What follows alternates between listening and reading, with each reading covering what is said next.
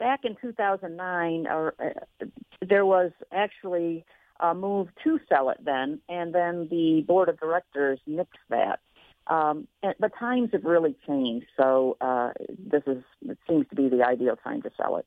Why couldn't GM make money in Europe?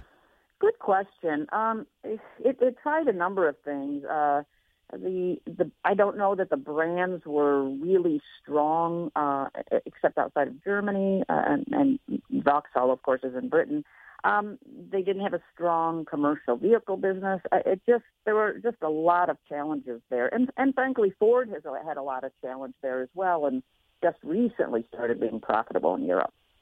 Where else is GM losing money, and could it sell off properties in those areas? Well, every automaker is struggling in South America because that has uh, lots of uh, problems uh, politically, uh, monetarily.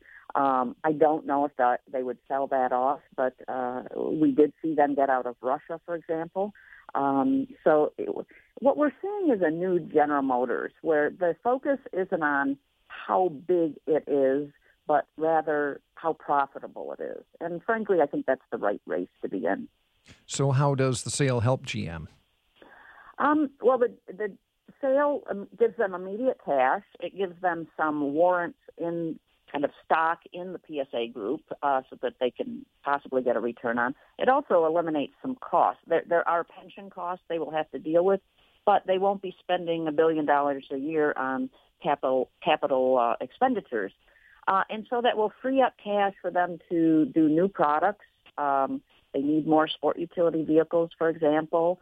Um, they need to do more with Cadillac, uh, especially uh, to develop some new products, including some sport utility vehicles there.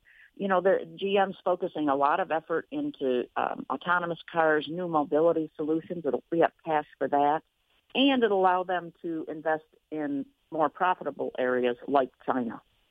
GM is moving production of uh, one of its uh, SUVs, the GMC Acadia, from uh, the Delta Township plant near Lansing to Tennessee. That's going to lay off about 800 people in Lansing as they eliminate one shift. Uh, do you know of any other Michigan facilities that might be losing or gaining shifts or products? Well, we the Detroit Hamtramck plant uh, has lost some jobs because they've eliminated some shifts. I mean, what we're seeing is a major shift in the market uh, where where consumers prefer sport utility vehicles over traditional cars, and we just don't see that uh, bottoming out yet. Uh, every time we say it's going, it looks like it's bottoming out. It it surprises us, and uh, car sales go down more, and sport utility vehicle sales go up. Um, and I think we're going to see this from a lot of automakers this year that they're going to start shifting around production. We'll see layoffs of uh, workers at plants that make traditional cars. So I think we need to be prepared for that. That's not likely to go over well with uh, the new president. No, but it's a uh, it's a it's a fact of the consumer demand. The automakers are trying to be very disciplined in terms of uh, not letting a buildup of an inventory, and we're seeing that some, uh, with especially in the car categories. Um, they're trying to balance consumer demand with supply. So they don't get into this situation of uh, outrageous incentives and then losing money.